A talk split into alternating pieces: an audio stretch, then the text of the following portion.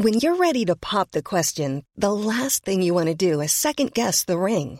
At Bluenile.com, you can design a one of a kind ring with the ease and convenience of shopping online. Choose your diamond and setting. When you find the one, you'll get it delivered right to your door. Go to Bluenile.com and use promo code LISTEN to get $50 off your purchase of $500 or more. That's code LISTEN at Bluenile.com for $50 off your purchase.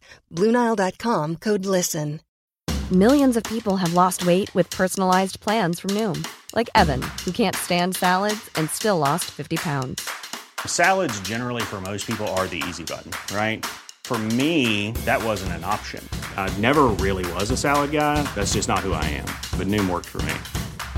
Get your personalized plan today at Noom.com. Real Noom user compensated to provide their story. In four weeks, the typical Noom user can expect to lose one to two pounds per week. Individual results may vary.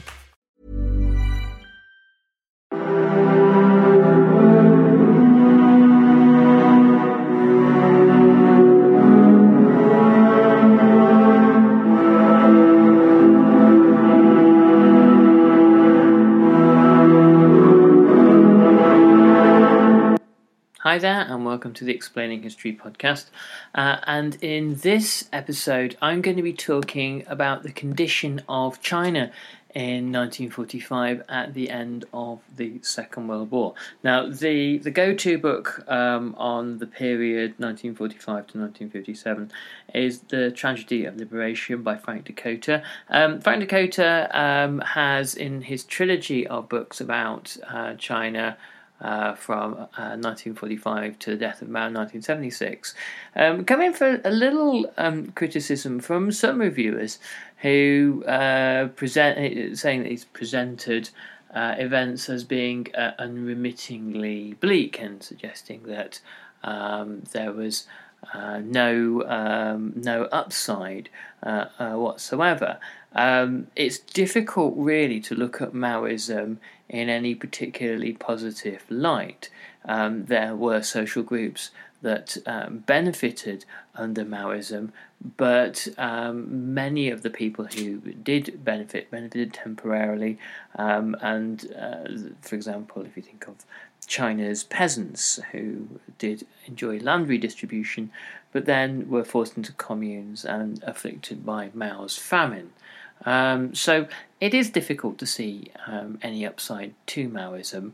Um, but if you look at the um, the studies done by Sheila Fitzpatrick and uh, in her book Everyday Stalinism, uh, the uh, horrors of Stalinism didn't impede into the lives of all individuals every day.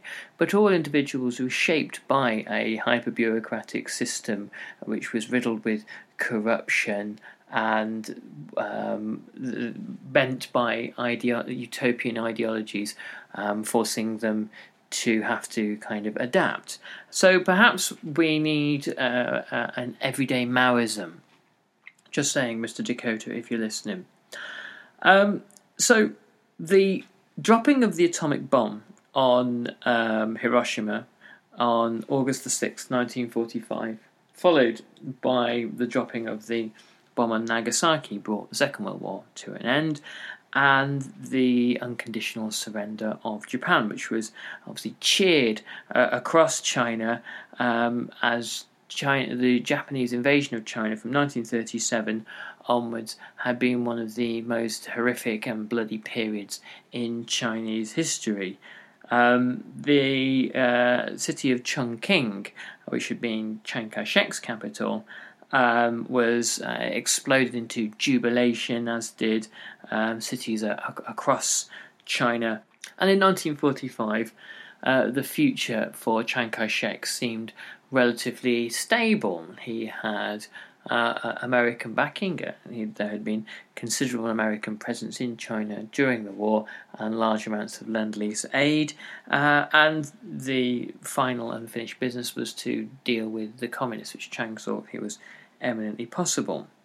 Just to let you know um, what the Chinese people had suffered during the Second World War, there is a brilliant book, um, uh, China's War with Japan by Rana Mitter, uh, which um, says quite rightly that the Chinese are really left out of um, the uh, many of the kind of the official canons of knowledge about the Second World War. Their Second World War began earlier.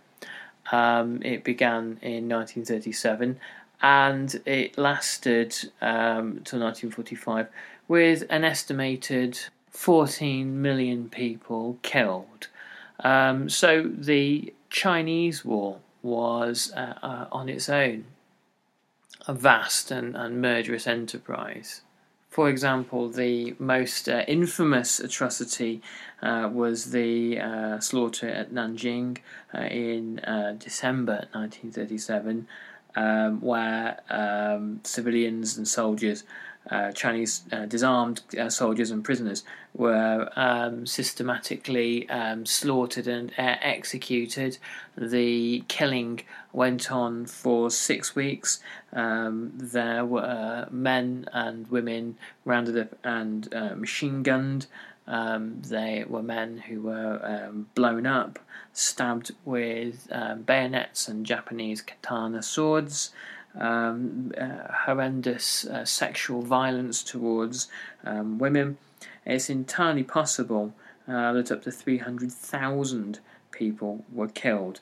And at this point, um, Japanese nationalism, which had initially had certain uh, liberal aspects to it, um, Japanese nationalism uh, in the early 20th century had been um, had embraced a kind of opposition to European imperialism and a belief that Japan was the power that would liberate Asia and become um, the the linchpin uh, around which a new Asia would uh, organize itself free and independent and democratic. Of course, this doesn't materialize because the uh, Japanese occupation of uh, China and Southeast Asia and the Pacific is far more brutal and violent than anything the Europeans could contrive to dream up. And that really, when you look at some, say for example, the behaviour of the French in Vietnam, that really is going something.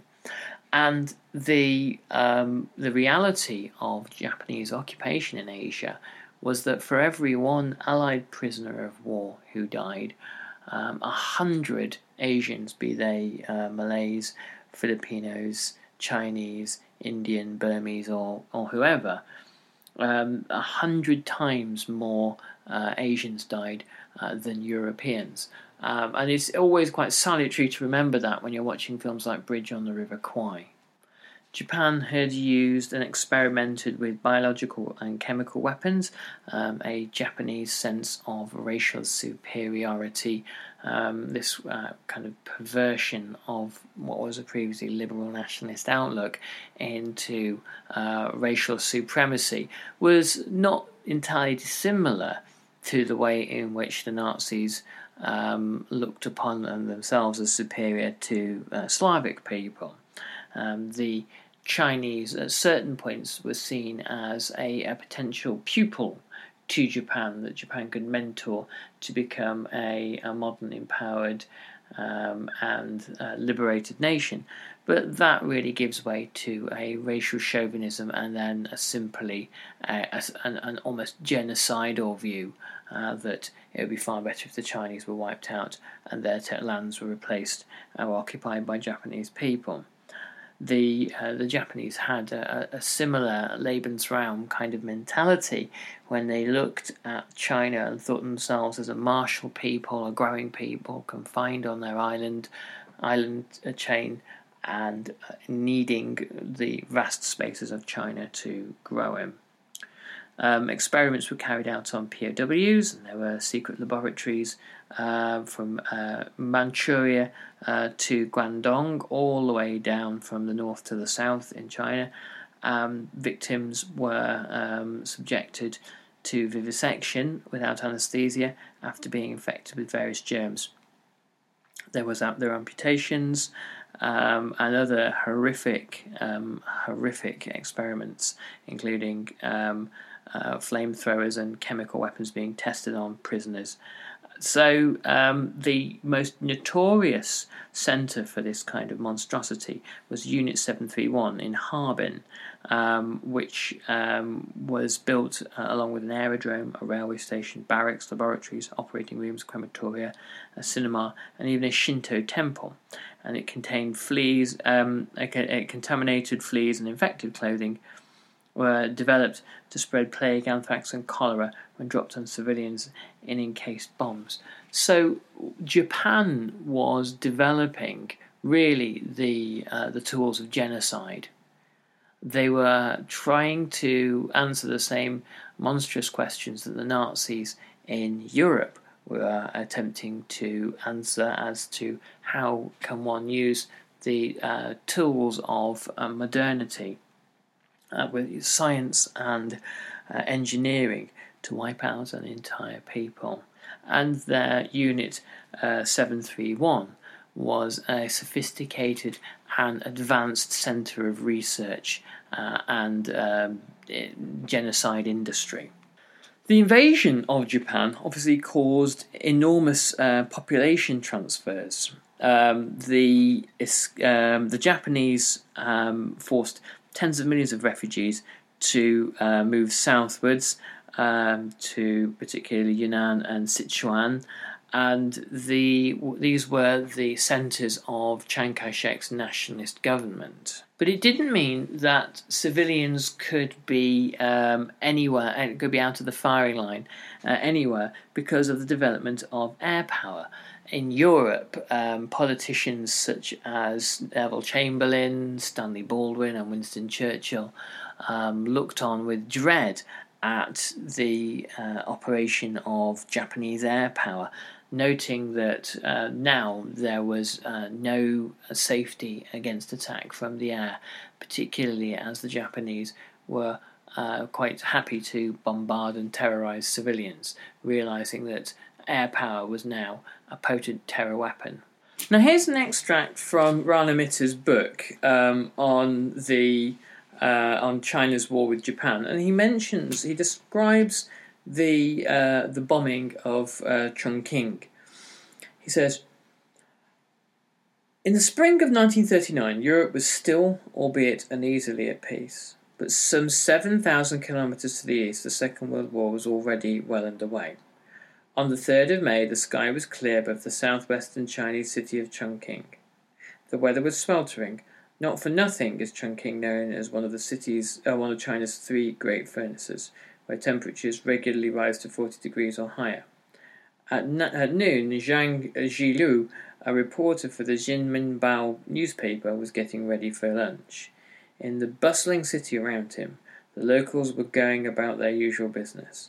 On the docks, stevedores hauled boxes on and off the ships that plied the Yangtze. Passengers descended in, uh, descending from the boats would be mobbed by dozens of sedan chair bearers. Chongqing is famous as a shancheng, a mountain city, far better to be carried up the steep hills that separate the river from the upper town, if you could afford it. In the markets, traders and their clients bargained for rice, vegetables, and meat. The number of customers was greater than at any time in the city's history. In October 1937, the nationalist government in China had announced that it could no longer defend the existing capital at Nanjing and to the east against the Japanese invasion that had begun three months earlier. Chongqing, therefore, became the temporary capital. Millions of refugees had fled westwards, and Chongqing's population swelled. A city of fewer than half a million inhabitants in 1937 more than doubled in size within. I'm Sandra, and I'm just the professional your small business was looking for. But you didn't hire me because you didn't use LinkedIn jobs. LinkedIn has professionals you can't find anywhere else, including those who aren't actively looking for a new job but might be open to the perfect role, like me.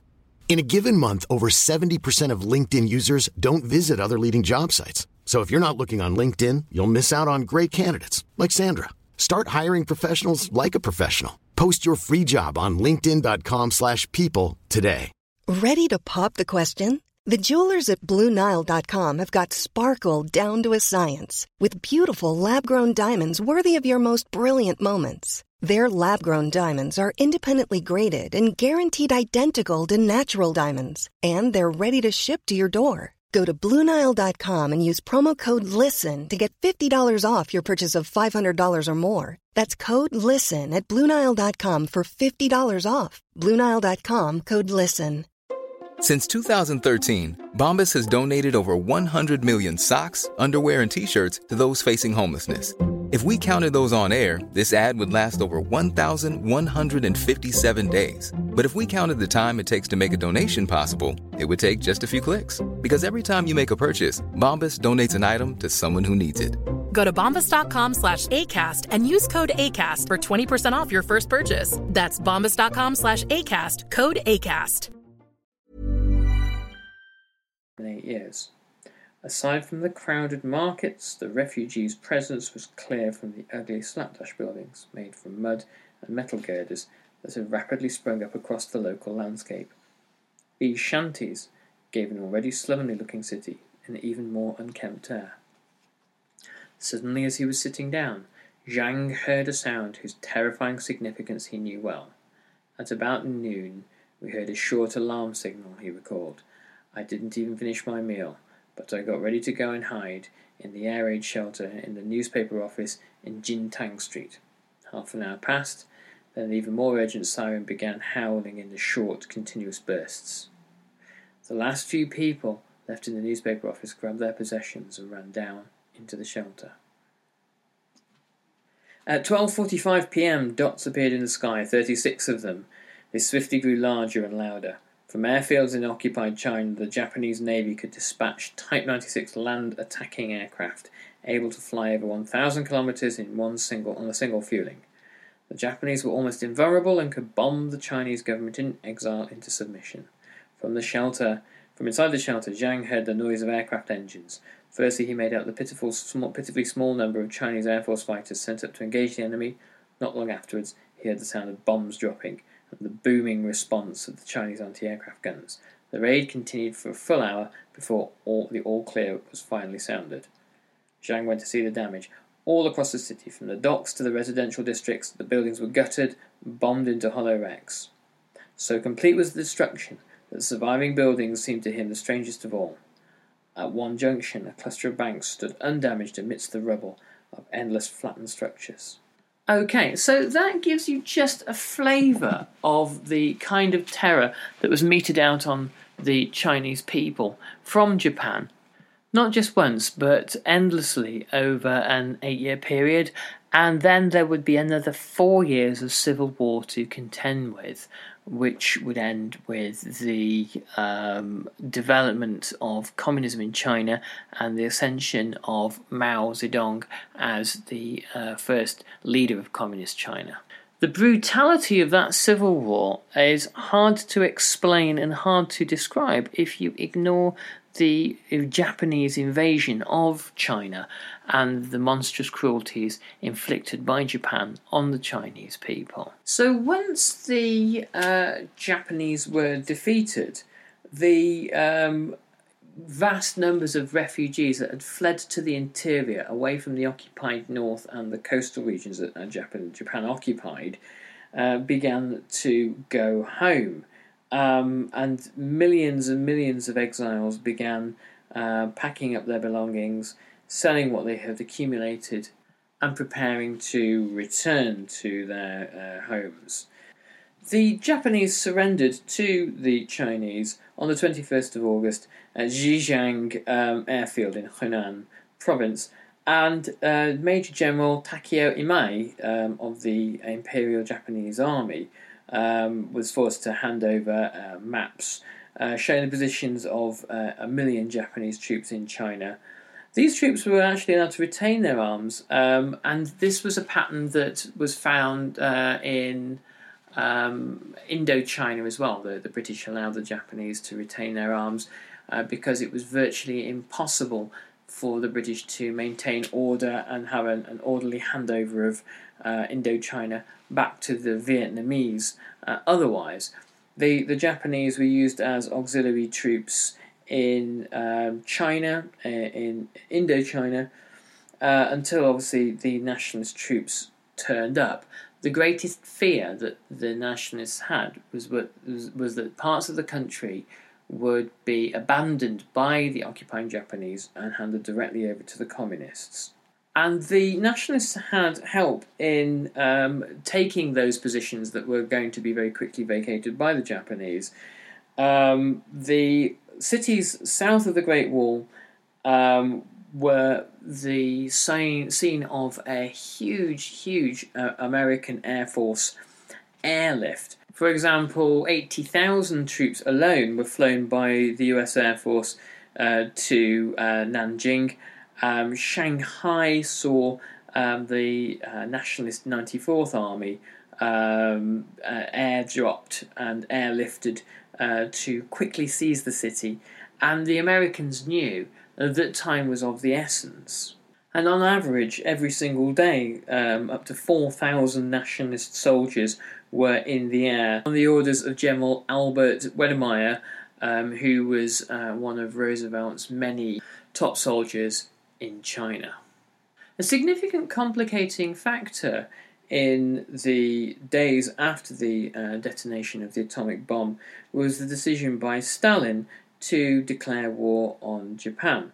Stalin had promised Churchill and Roosevelt at the Yalta Conference uh, that he would intervene against Japan once Nazi Germany was defeated. Of course, uh, three months later, Roosevelt had died and was replaced with Harry Truman. And Truman had wished really that Roosevelt had never asked Stalin for this kind of undertaking. Stalin had a price for his involvement. He wanted um, the old um, Russian treaty ports of Dalian and Port Arthur back.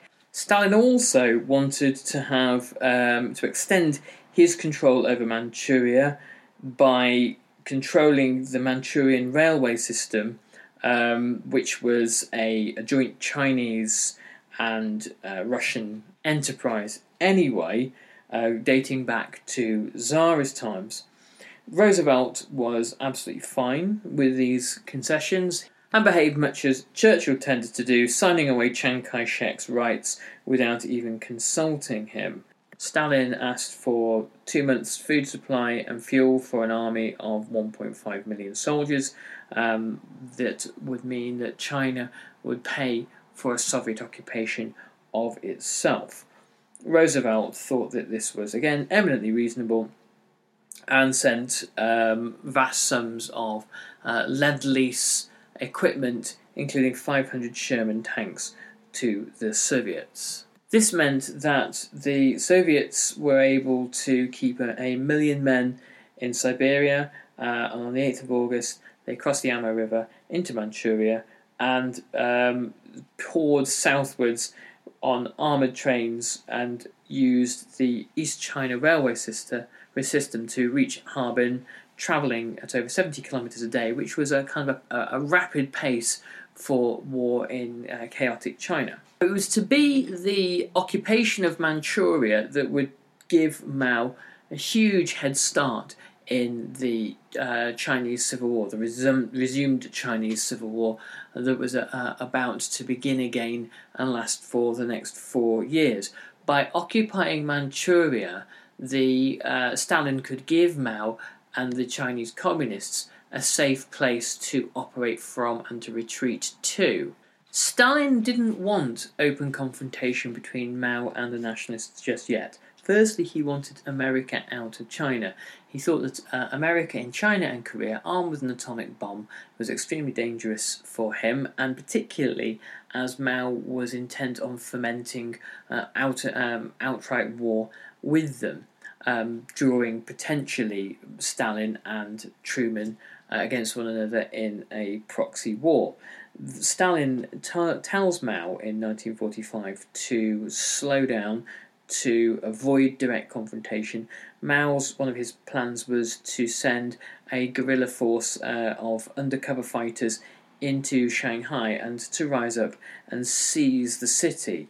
Um, his intelligence told him that the uh, nationalists hopelessly outnumbered him, and that there was a low level of popular support for the communists in the uh, financial centre of Shang- of China, uh, Shanghai, and Mao, uh, under pressure from Stalin, uh, a pressure that he always resented uh, and never quite forgave, backed down. Mao looked to Stalin's um, occupation of Manchuria and was deeply resentful, uh, essentially um, petulantly thinking, why are why are Soviet communist forces able to act in this particular way, where the People's Liberation Army, um, the Chinese communists, are forced into second place and told uh, when to sit down by Stalin himself. Stalin's occupation of Manchuria obviously uh, offers a, a solve to these hurts, and Mao was able to take comfort in the 100,000 troops he was able to secure in this nice communist occupied territory uh, from Outer Mongolia into Manchuria. In 1945, on the uh, 20th of August, uh, Stalin sends a message to Mao uh, saying that he must not confront the nationalists. Uh, prior to that, Stalin had signed uh, the Sino Soviet Treaty with Chiang Kai shek, recognizing him as the leader of a united China. On one level, uh, Stalin hoped that this would appease the Americans for long enough um, for them to think that China was secure and for them to eventually go home. But Stalin also thought, well, if a revolution doesn't come off in China, I'm relatively happy dealing with Chiang Kai shek. He may not be a communist, but I kind of get the guy he is, and the idea of having a fairly stable China on my doorstep albeit led by a nationalist strongman, and while Stalin had dealt with far worse than that, um, that's not too much of a problem. Uh, Mao was always an unknown and untested quali- uh, quantity to Stalin, and Stalin finally makes up his mind about Mao uh, significantly later, as we shall see. This um, decision by Stalin to back Chiang Kai shek came with an implicit threat that Stalin should have all the concessions in China that he wanted. His chief negotiator, TV Soong, um, went to Moscow and agreed uh, to hand over the treaty ports and the railway network of Manchuria. And in order to uh, prevent really Stalin from changing his mind and backing a communist occupied north and uh, resulting in really the the partition of China.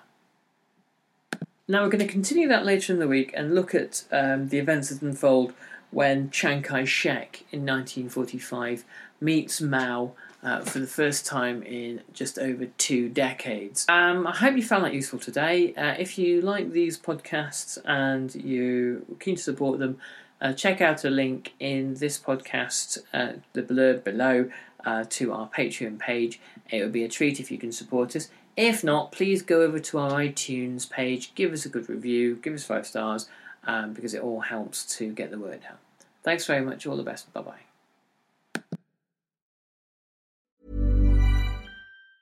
Planning for your next trip?